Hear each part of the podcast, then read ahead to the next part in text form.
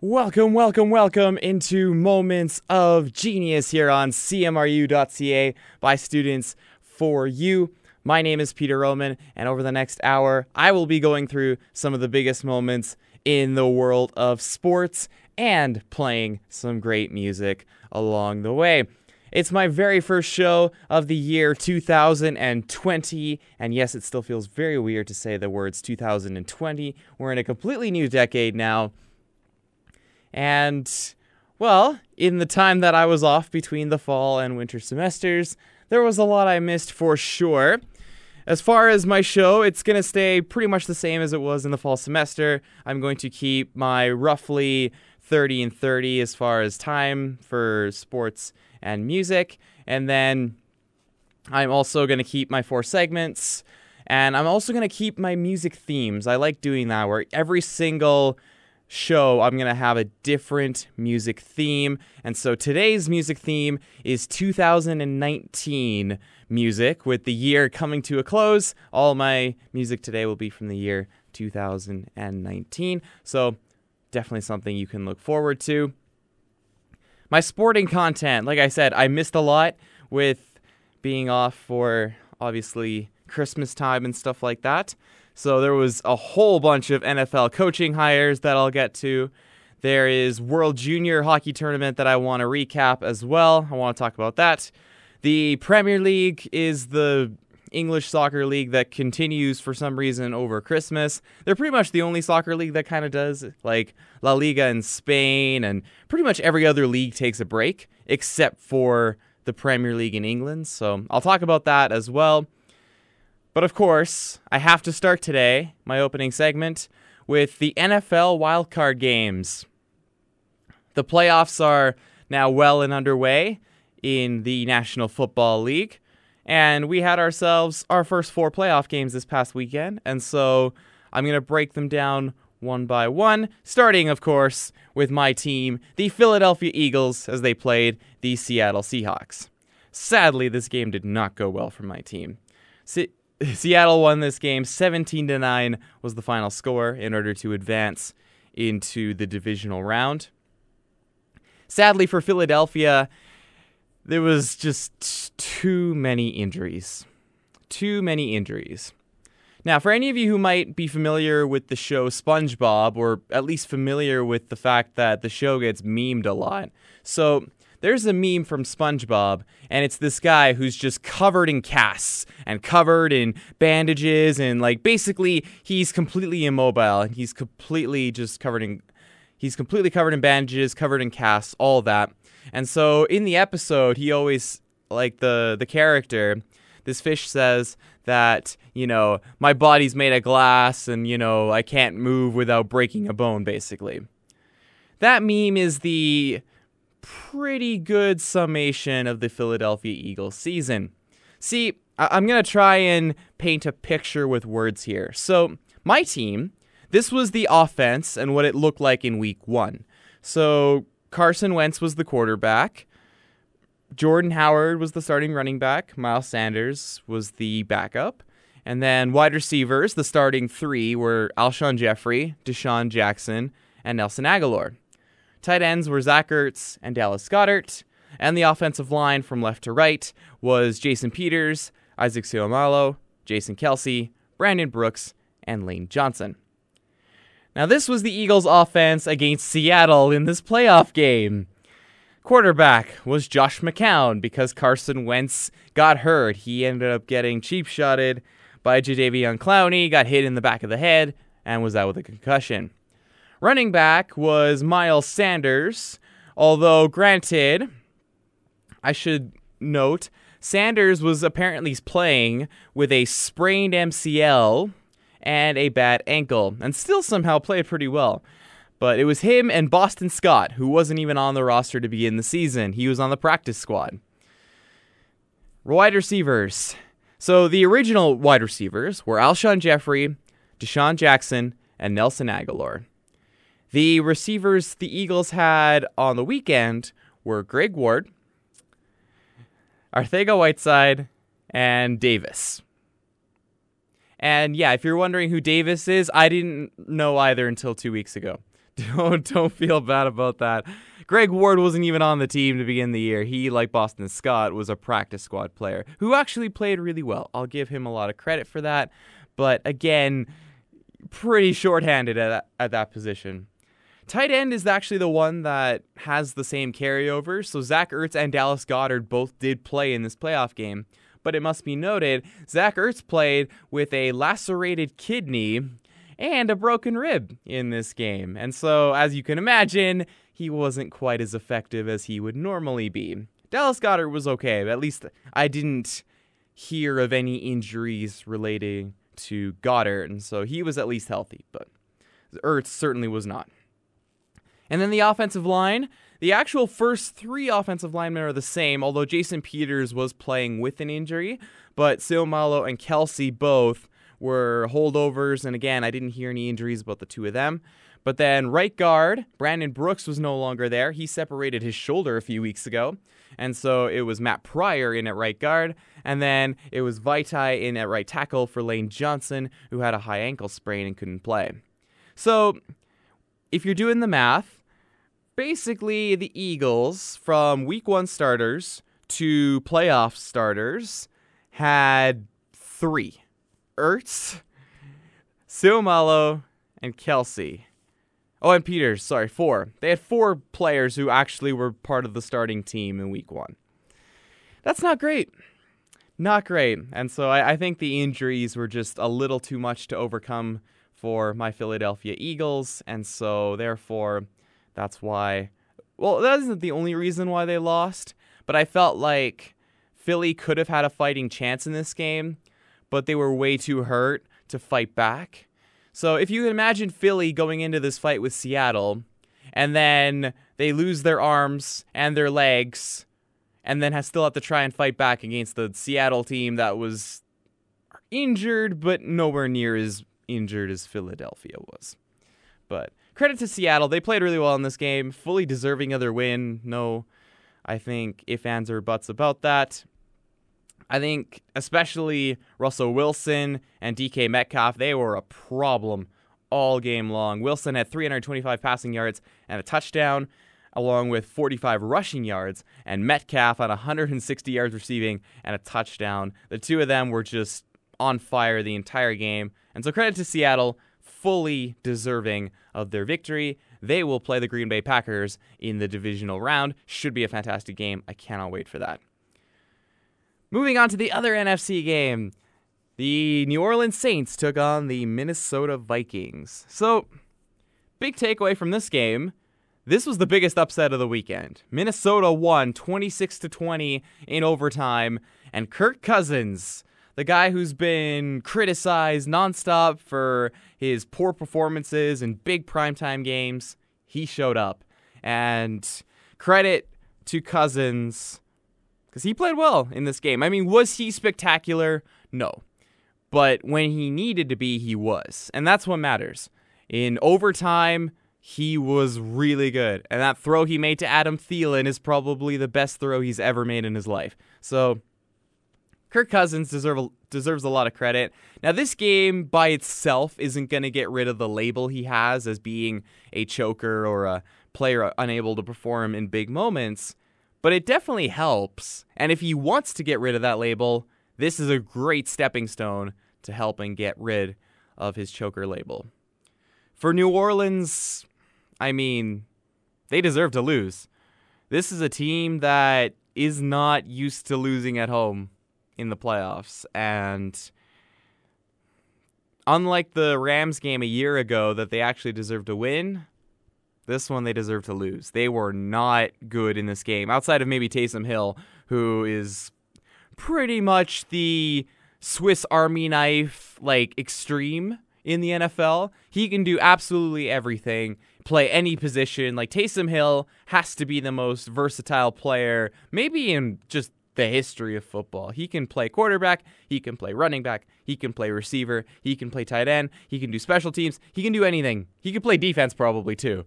So outside of him, Drew Brees just I know he has a good completion percentage. He threw 26 out of 33, but 208 yards, a lot of it was dinks and dunks. It wasn't a lot of throwing down the field. and he had a really bad fumble late in the fourth quarter. Also had an interception in this game as well. New Orleans are in a weird spot, and that's because it almost feels like their window has closed. Now, I'm not willing to say that completely, but it has that feeling that it's like, damn, this was probably the one they were supposed to win. And so, credit to the Minnesota Vikings, fully deserve their victory, and they are going on to play the San Francisco 49ers in the divisional round this weekend. I'm excited to see how it goes, although Adam Thielen and Stefon Diggs both apparently not practicing due to injuries, so I guess we'll have to keep an eye on that. Hopefully, they can both go. I hate seeing players not being able to play because of injury. And so I, I want to see teams lose because they didn't play well enough, not because they got hurt, type of thing. So hopefully those guys are back for Minnesota this weekend. To the AFC games. The first one was Houston versus Buffalo. This one, I think, was probably the most evenly matched game, at least looking at it on paper going in. And Buffalo certainly didn't look evenly matched. They looked like the better team for the majority of this game and went out to a 16 0 lead in the third quarter before Deshaun Watson, after playing terribly in the first half, decided, I am going to take this team on my back. And I'm not, I don't care what the coach calls.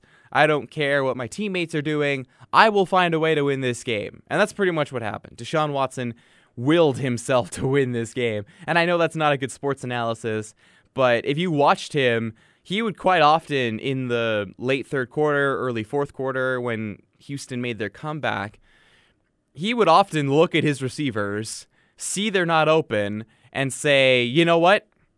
I'm just going to run for it. I'm just going to go do it myself. I'm going to run, get the first down. And he did that a lot and got touchdown out of that too. And so Deshaun Watson, spectacular in late in this game. And what he did in overtime to avoid I don't know how he did this, but this was just a ridiculous play. He was getting rushed by two Bills players, so he has one coming in from his left and one coming in from his right. And he gets hit pretty much at the same time by both players, and these are football players. It is a collision sport. He gets hit at the same time really hard by two Bills defensive linemen, and he stays on his feet and completes the pass and sets his team up in a field goal range. Watson is a magician, and he'll need to be everything and then some when the Houston Texans play the Kansas City Chiefs this weekend. For the Buffalo Bills, meanwhile, Josh Allen, so this was a big game for him. This was his first ever playoff game. He's in his second year in the league. And so it was kind of a good measuring stick game for Josh Allen. And you know what? For the first half, he was passing. Allen was really good. He looked comfortable. He looked like he was in control of the offense. And then the fourth quarter happened, and you saw a player that was absolutely terrified of the moment, and he made some very, very poor decisions. He had a lateral in the fourth that he threw backwards for some reason that fortunately his teammate bailed him out of, that he didn't turn the ball over. He had a real bad interception and could have had a whole bunch more. It was just Josh Allen was kind of a mess in the fourth quarter. And now it's one game. It's his first ever playoff game. And you know what? Players have bad playoff games. It's not, you know, no one's immune to the fact that not everybody's going to play well in every single playoff game. And so for Buffalo, like, it's not that Josh Allen is a choker, but you better hope that this is a one off type of game and not a sign of things to come. Because it, if it is a sign of things to come, that does not bode well for this Buffalo Bills team that I'm sure has aspirations of probably winning playoff games here in the very near future. It was an overall really good season for Buffalo, though. I think they can take a lot of positives from that. But again, you better hope Josh Allen can figure it out as far as in those playoff games. You better hope this is a anomaly and not a continuation type of thing. And finally, we had the Tennessee Titans and the New England Patriots. And Tennessee, they're the team I always could not figure out because they're very weird. Tennessee is capable of beating anybody on any given day and is also capable of losing to anybody on any given day. And this game was 14 to 3 at halftime. And then nobody scored again until Brady threw a pick six with like 10 seconds left, type of thing. So, full credit to the Titans. Their defense came to play. Derrick Henry, I mean, this. Derrick Henry ended up being the league's leading rusher, and it showed. He had 182 yards. New England could not tackle this guy. He. I, I don't want to say he's quite as good as what Marshawn Lynch was, but he's pretty close to what prime Marshawn Lynch was. That's that's who I always compare Derrick Henry to. I think they have very similar running styles. I think Henry's probably a little bit faster than Lynch was, but I think Lynch was a little bit harder to tackle. But nonetheless, he is a brilliant, fantastic running back, and so he really helped carry this Tennessee team that only threw it 15 times with Tannehill. And so I think that really shows that they were going to win and lose on their run game and they didn't care. And so credit to Tennessee for sticking with their identity and getting a big win against the Patriots, who have lost in the playoffs. Feels weird to say that. They haven't really lost in the playoffs over the last five years. But yeah, a loss in the wildcard game for the New England Patriots. Their defense crumbled and poor moments in this game, and their offense, after having a, you know, a, a, decent first half. Like they weren't terrible in the first half. They got shut out in the second half. And so for Tom Brady, it's a wild card loss, which I'm sure is weird for his resume, which doesn't have a lot of those. but New England just weren't good enough offensively. Plain and simple. This team was not good enough. They didn't have enough separation. They didn't have enough playmakers. And it showed. It really showed in this game. Now, a lot of people have been proclaiming the Patriots dynasty as being done and dusted. I'm not willing to say that just yet because I want to see how they might rebound from this because I think they very well could. But it's certainly something to keep an eye on as far as what the future may hold for the New England Patriots. And I'm very curious to see what they do this offseason because I feel like New England is going to make a lot of moves to make up for the fact that their offense was real bad this year. But I guess we'll have to wait and see. Tennessee, meanwhile, is on to face the number one seeded Baltimore Ravens this weekend. It'll be a very run happy game. So if you like running games, Tennessee and Baltimore is to is the one to watch for sure. So that's it. That's all I got for the wildcard games. I will talk about the Premier League and specifically the video assistant referee system that everybody seems to hate, but I think I have a solution for. Coming up here in my first music break, I have, remember my music theme today, 2019. So I have Senorita by Shawn Mendes and Camila Cabello.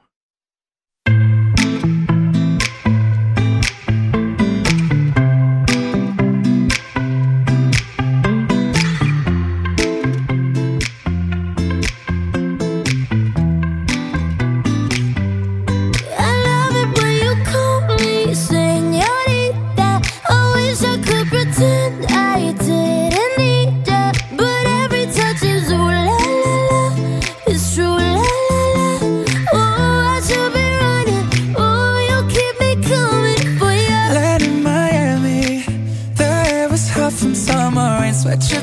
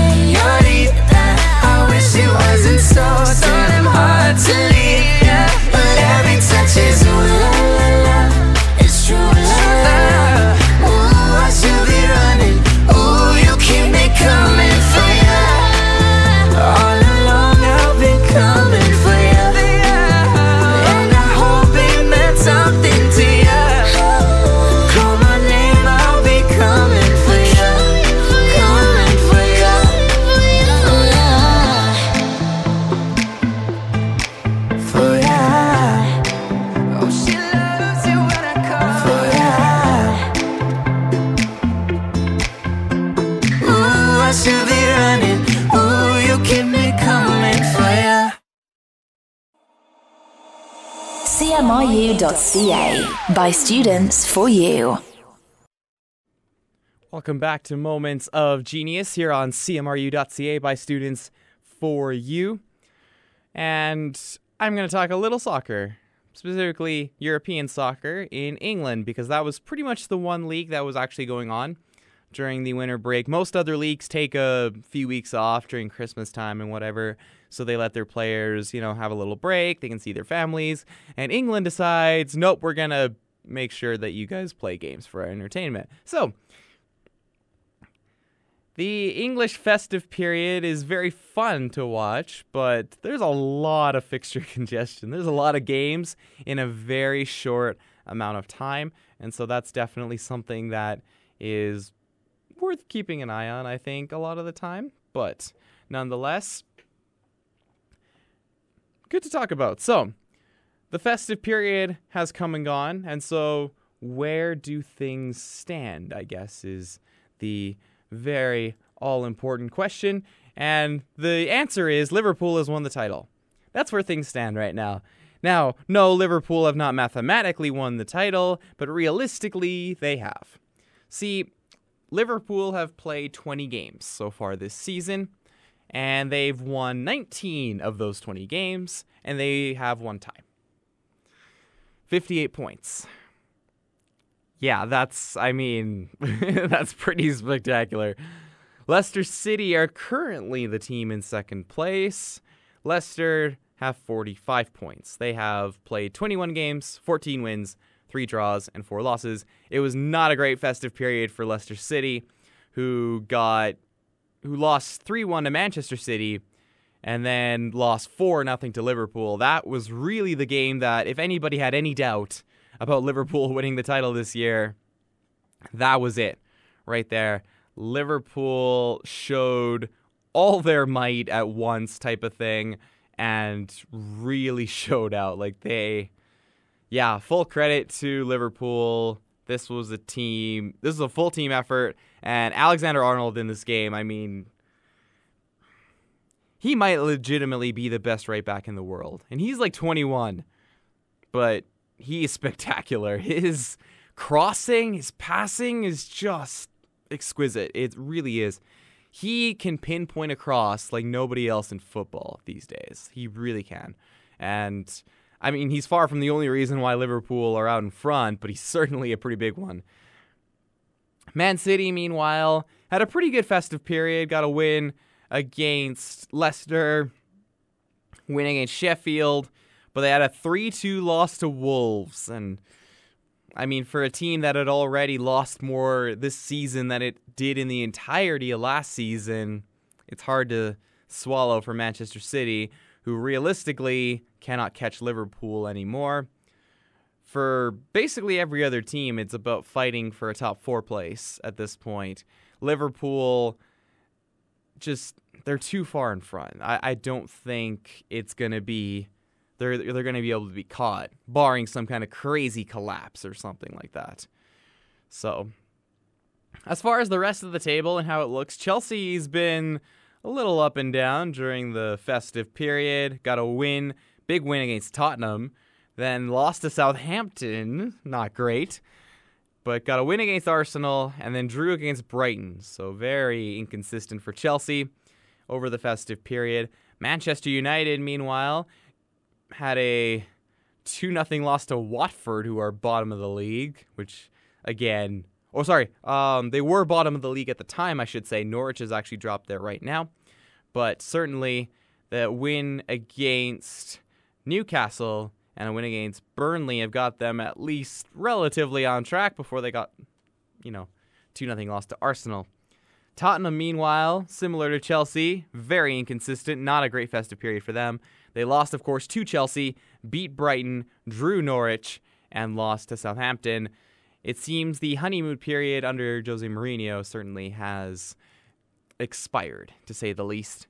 Wolves, meanwhile, currently sit in seventh. Again, another inconsistent period for them. Sheffield had a win against Brighton and then not great results. They had to play Man City and Liverpool, in fairness, and you're going to lose to those teams more often than you're not. Crystal Palace bring it up in ninth. Arsenal find themselves in 10th with a new coach. They fired Unai Emery. Mikel Arteta is the new head coach of Arsenal. And like with all the coaches of Arsenal, it's not re- like the biggest problem with Arsenal Football Club is not the coaching staff it, or even the players, it's the ownership who are unwilling to spend on better players. That's kind of the problem. Arsenal was struggling, but got a big win against Man United, which might bode well for them and giving them confidence going forward the rest of the season.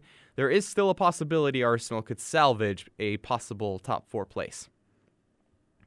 Everton also have a new coach. Carlo Ancelotti is now the coach of Everton. Didn't think I'd be saying that. He's a good coach, and so they got a really good one. He was fired by Napoli during the festive period at a weird time after he got Napoli promote after he got Napoli through to the round of 16. A little weird.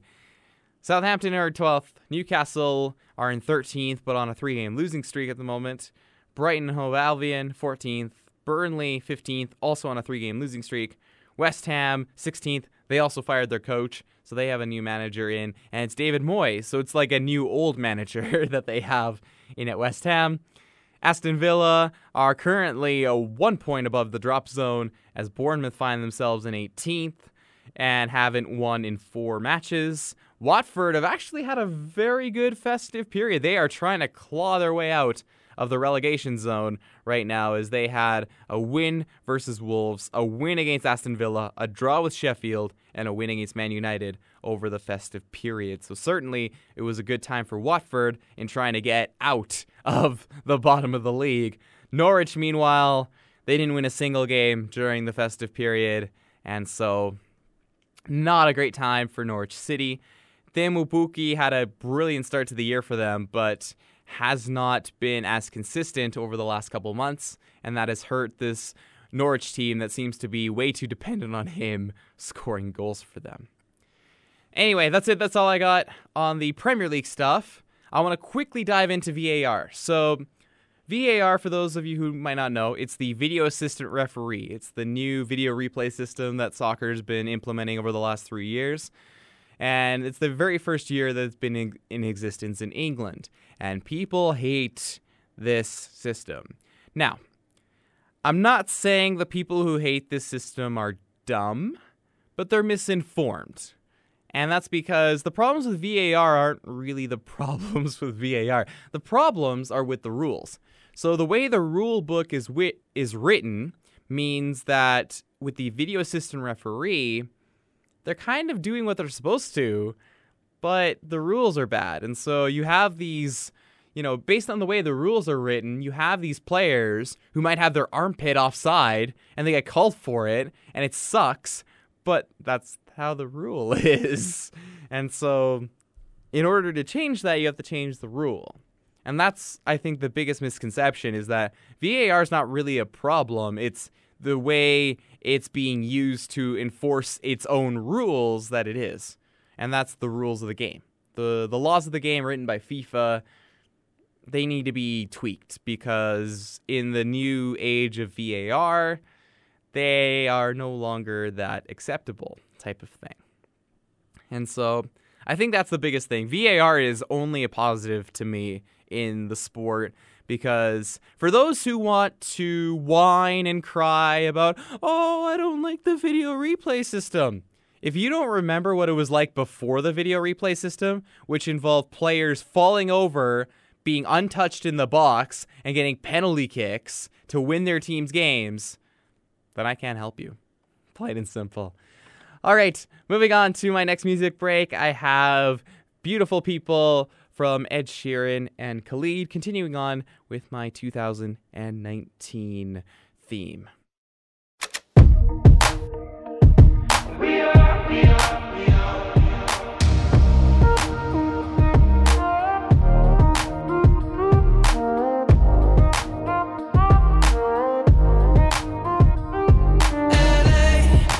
Saturday night in the summer. Sundown and they all come out. Lamborghinis Everybody's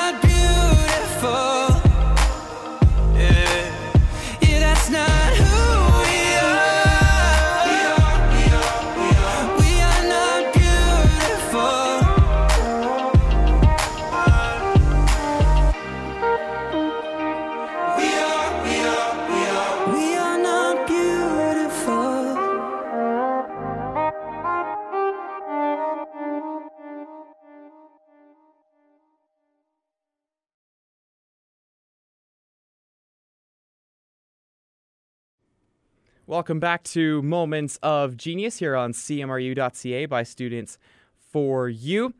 I am on to my third segment of the day, and that is World Junior recap. So, the World Junior Championships took place over the Christmas holiday. It's always a really fun type of tournament. I kind of like watching the World Juniors just because there's always so much like momentum swings. Like there's always momentum swings in sports, but I feel like the World Juniors just has momentum swings like no other sport type of thing where any given minute the game can completely turn on its head. And so that's part of what makes it fun. And then also just getting to see a lot of these you know, prospects and younger players that you wouldn't get to see previously. Like if you have a a second rounder from the LA Kings or a third rounder from I don't know, the Chicago Blackhawks, right? And so you get players that you might not see on a regular basis, and you get to see them in kind of this big stage, this big moment. And so I kind of like that that you get to see stuff like that because it it's kind of nice to to see those type of things, just because again you don't get to see it that often type of thing. But certainly, it was a brilliant tournament to watch most of the time. Although there were, I think, a few too many blowouts for my liking, but certainly, I mean, there's always going to be a lot of blowouts type of thing. But I mean, yeah, you can't you can't change the fact there's going to be blowouts in any kind of international tournament. And so the way this tournament started, you had one group which was definitely stronger than the other group. Canada, Russia, the Czechs, and the US all in the same group together. And it had to do with the way things finished in the last tournament and then how it ended up carrying over into this tournament.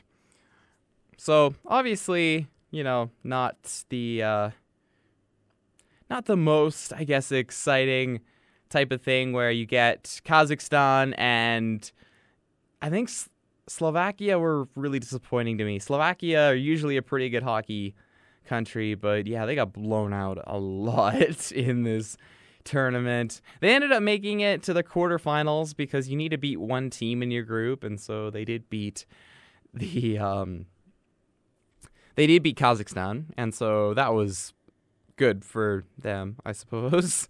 That's one way to put it anyway, but nonetheless, it was a very disappointing tournament for them and for the United States, who probably on paper you could argue had the best team going into this tournament, but again, just not not happening for them type of thing. It was a disappointing tournament for the United States.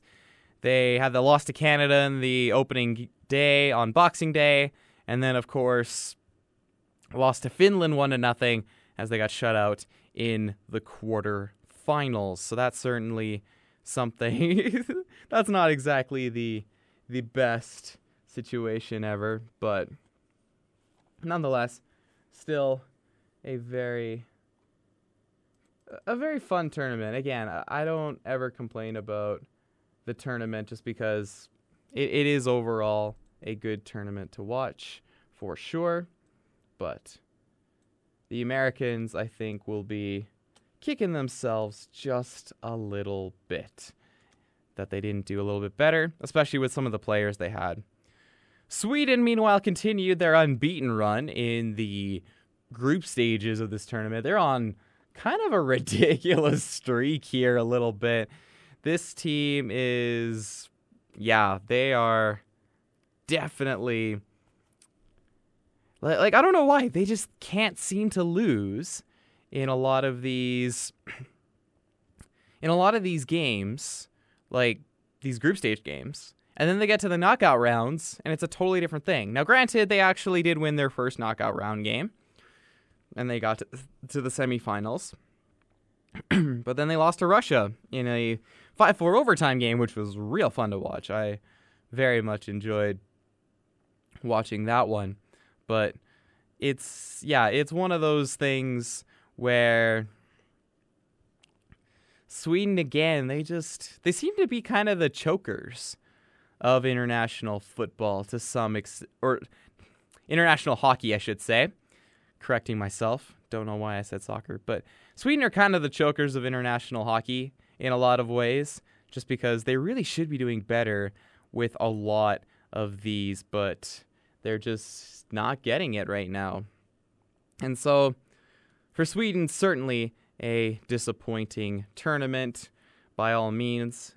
And I, I mean, they got a bronze medal, and usually shouldn't be disappointed with a bronze medal. But again, they've won like fif- over 50 games consecutively in the group stages, but they can't transfer it over, and that's just the problem.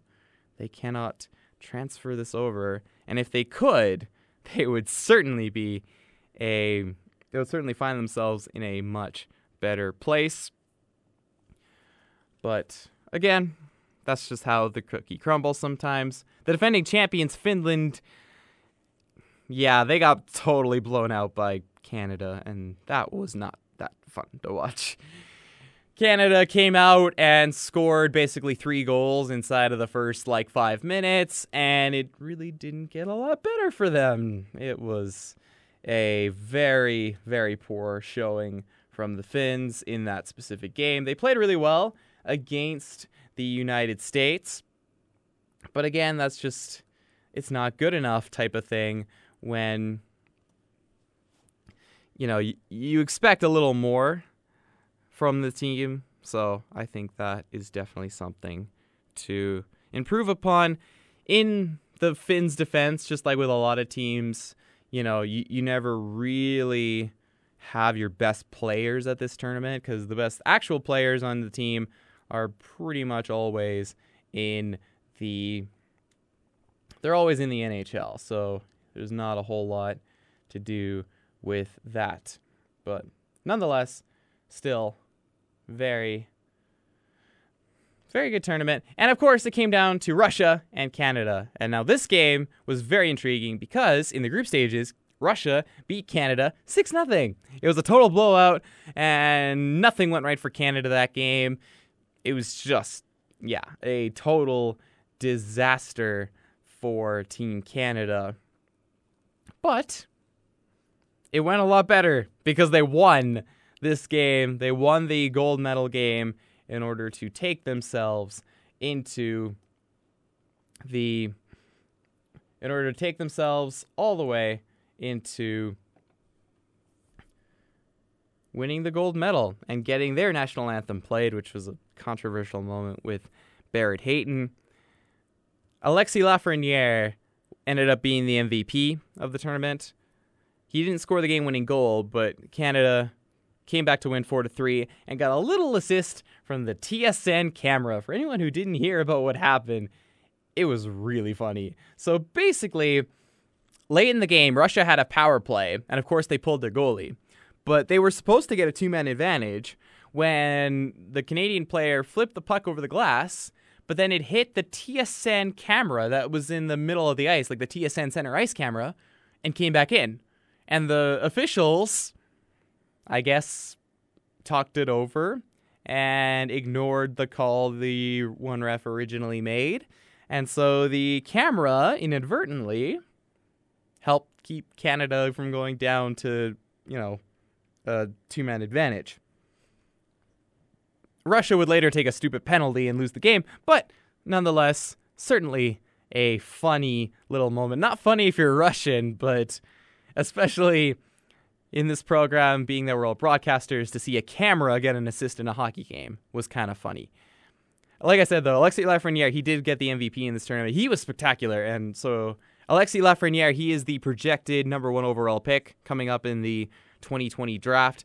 And I mean, if you watch this tournament, yeah, there's nothing else you can say other than this guy is going to go number one because Lafreniere was spectacular in this tournament. The guy is a great skater. He's very good at possessing the puck, good shooter, basically a complete forward. I don't I don't see any weaknesses when I watch Lafreniere. I think he is going to be a spectacular NHL player when it comes down to it. And so something to look forward to without a doubt. Anyway, that's it. That's all I got for World Junior Recap. I am going to cover a lot of the new NFL head coaching hires in my next segment. For right now, though, I know this isn't a 2019 song, but I'm trying to go with the 2019 theme. And so, because Billie Eilish was such a big artist throughout the year, I have one of her songs. It's a year older than that, it's 2018, but I think it still works under the theme. And so, I have her song with Belly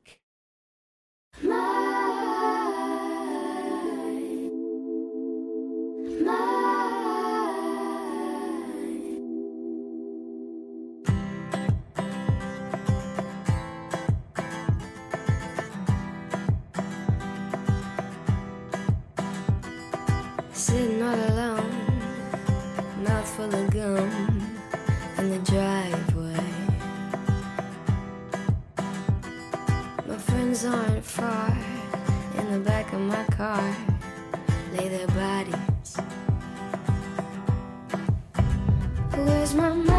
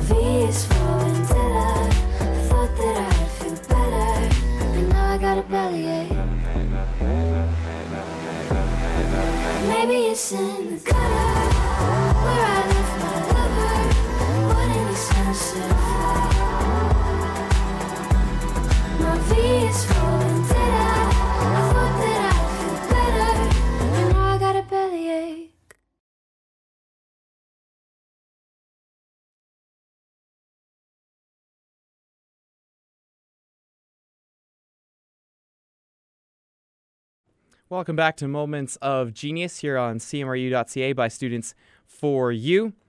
I'm on to my final segment of the day, and that is the new NFL coaching hires that took place over this past week. Although I should note that there is still one coaching vacancy, and that happens to be the one of the Cleveland Browns, who haven't picked a coach yet. So I can't really assess them, but I can talk about all the other ones. So I will start with the first one that happened, which was Ron Rivera going to Washington. And the reason why this sounds weird is because Washington actually did something really good. So, yeah, full credit to Washington for making a good coaching hire. Ron Rivera spent a whole bunch of time in Carolina, made a Super Bowl, had another NFC Championship appearance. He he's a really good coach. And I think Washington got a very good hire here. The problem with Washington is not and it's really never been coaching, it's been ownership. Dan Snyder is in a word not the best. And so that's kind of what you have here is it really is not great as far as as far as managing a team and letting the actual football people do football things, which obviously is important just because it's always important to have football people doing football things, especially when you're an owner. But some of them don't like doing that, and some of them just they're like, well, I'm gonna do it myself, and so yeah, that's pretty much how it is. They just think they're all gonna do it themselves, and yeah, that's pretty much what went down here. So anyway, nonetheless, Next coaching hire Mike McCarthy went to the Dallas Cowboys. Now, this is a move I definitely did not see coming. I was surprised with this transaction, basically. Mike McCarthy was the former Green Bay coach. He sat out last year, he didn't have a job, but he was the coach of the Packers. He's won a Super Bowl. He's coached Aaron Rodgers. He's coached Brett Favre. So he has a lot of experience in the league. And I don't think this is like a perfect match together. I think it's it'll be interesting, but I do think Mike, Mike McCarthy's a solid hire. He has a great resume. And I think the biggest thing I'm curious about is that Mike McCarthy has tended to be the coach who throws a lot more than he runs. And so I wonder how that's going to work now that he has a team that has Ezekiel Elliott on it. So will be interesting to see. I think it's a pretty good hire though for the Dallas Cowboys. Nothing wrong with giving an experienced coach another head coaching job.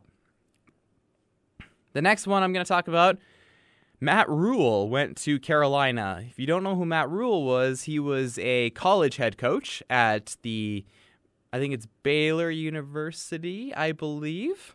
I'll just double check that here in just a second. But Matt Rhule went to Baylor, or sorry, went from Baylor, I should say, to the Carolina Panthers. He got a lot of money for that. Yeah, it was Baylor. I just confirmed that. So, yeah, he got a lot of money. Ian Rapoport was saying his money, he got over like 10 million a year. That's a lot of money for a coach. But you know what? Full credit. You know what? You get your money as a coach or a player because it's a very volatile business where job security is very minimal. So, full credit as far as Matt Rhule getting a whole bunch of money for his job. I do think whenever you hire a college coach, it is a risky hire because he doesn't have that NFL head coaching experience. However, he has coached in the NFL before, so it's maybe a little less risky than a traditional college coach, but certainly still a risky hire. But it's one of those high risk, high reward type of moves. And so I think Carolina, with a new ownership, they want to. They want people to be excited about the team. And I think Matt Rhule will help Carolina Panthers fans be excited about a team that's kind of in a weird spot this offseason, especially with questions about their quarterback position. Like, are they going to keep McCam Newton? Are they going to get rid of him? What about Kyle Allen or anybody else on the roster? See, Carolina's not bad enough to tank, but they're not good enough to win a Super Bowl right now. And so they're kind of in that in between zone. So it'll be very interesting to see how Carolina will move forward because this is a really big offseason for them. And so Matt Rhule will certainly be in on discussions in trying to make the team better. And finally, we have Joe Judge going to the New York Giants. If you don't know who Ju- Joe Judge is, I didn't know either until yesterday because Joe Judge was the special teams and wide receivers coach of the New England Patriots. And if you're wondering why wouldn't the Giants hire the wide receiver coach of the Patriots when wide receiver was one of the biggest weaknesses on the team the previous year, that's a good question. And the truth is, I can't answer that. Now, granted, he was a really good special teams coach, and so that I think gives him some credibility. And being that he comes from the New England Patriots, I think it's reasonable to assume that the Giants under Joe Judge would be a very disciplined team. They probably won't take that many penalties next year. So that's always good that you have a guy who can keep discipline in the team. But questions have to be asked about the fact that he doesn't have head coaching experience in the NFL. And I mean, can Joe Judge really work in helping develop some of these young players in New York, especially offensively? They're going to need a really good coordinator, is kind of my takeaway from that.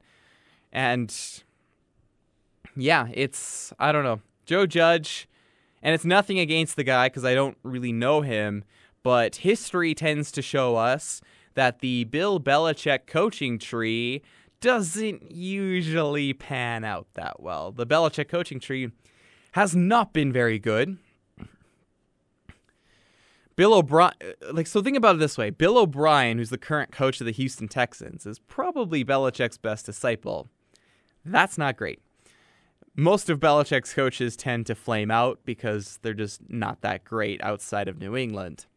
we'll see if Joe Judge can maybe, I guess, get away from that reputation and from that historical evidence. But until we see that, I think this looks like a extremely risky hire from the New York Giants.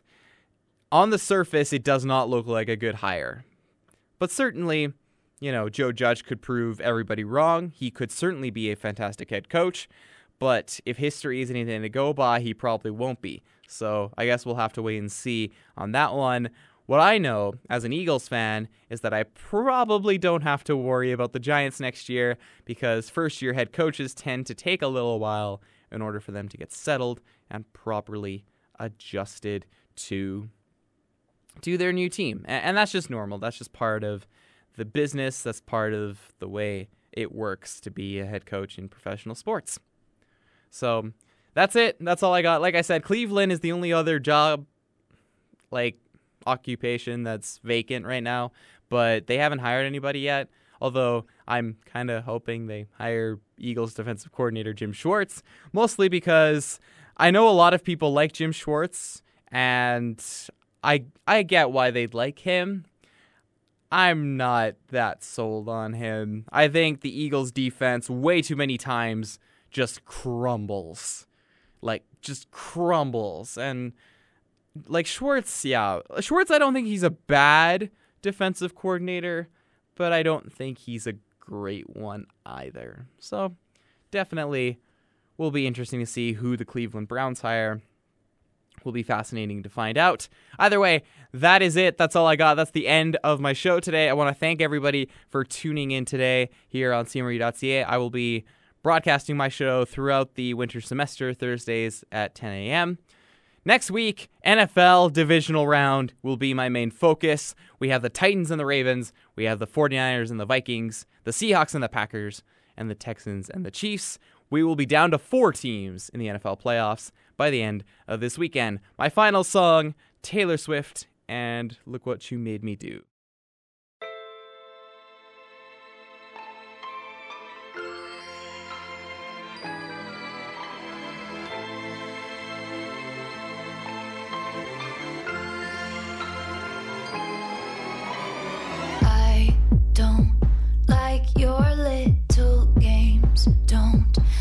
Like your tilted stage. The role you made me play of the fool. No, I don't like you. I don't like your perfect crime.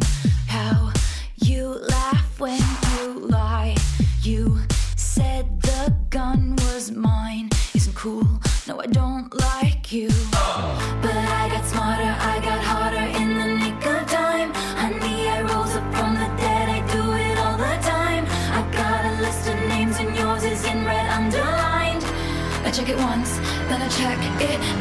Oh, look what you made me do. Look what you made me do.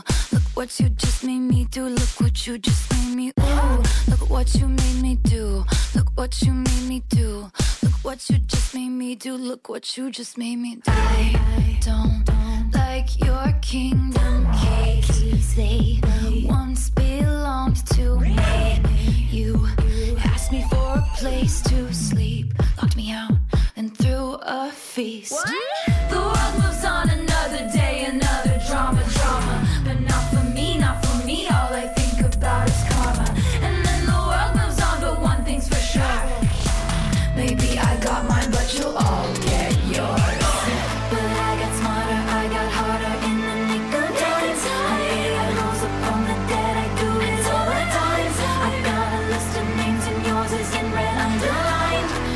check it once, then I check it twice. Oh, look what you made me do.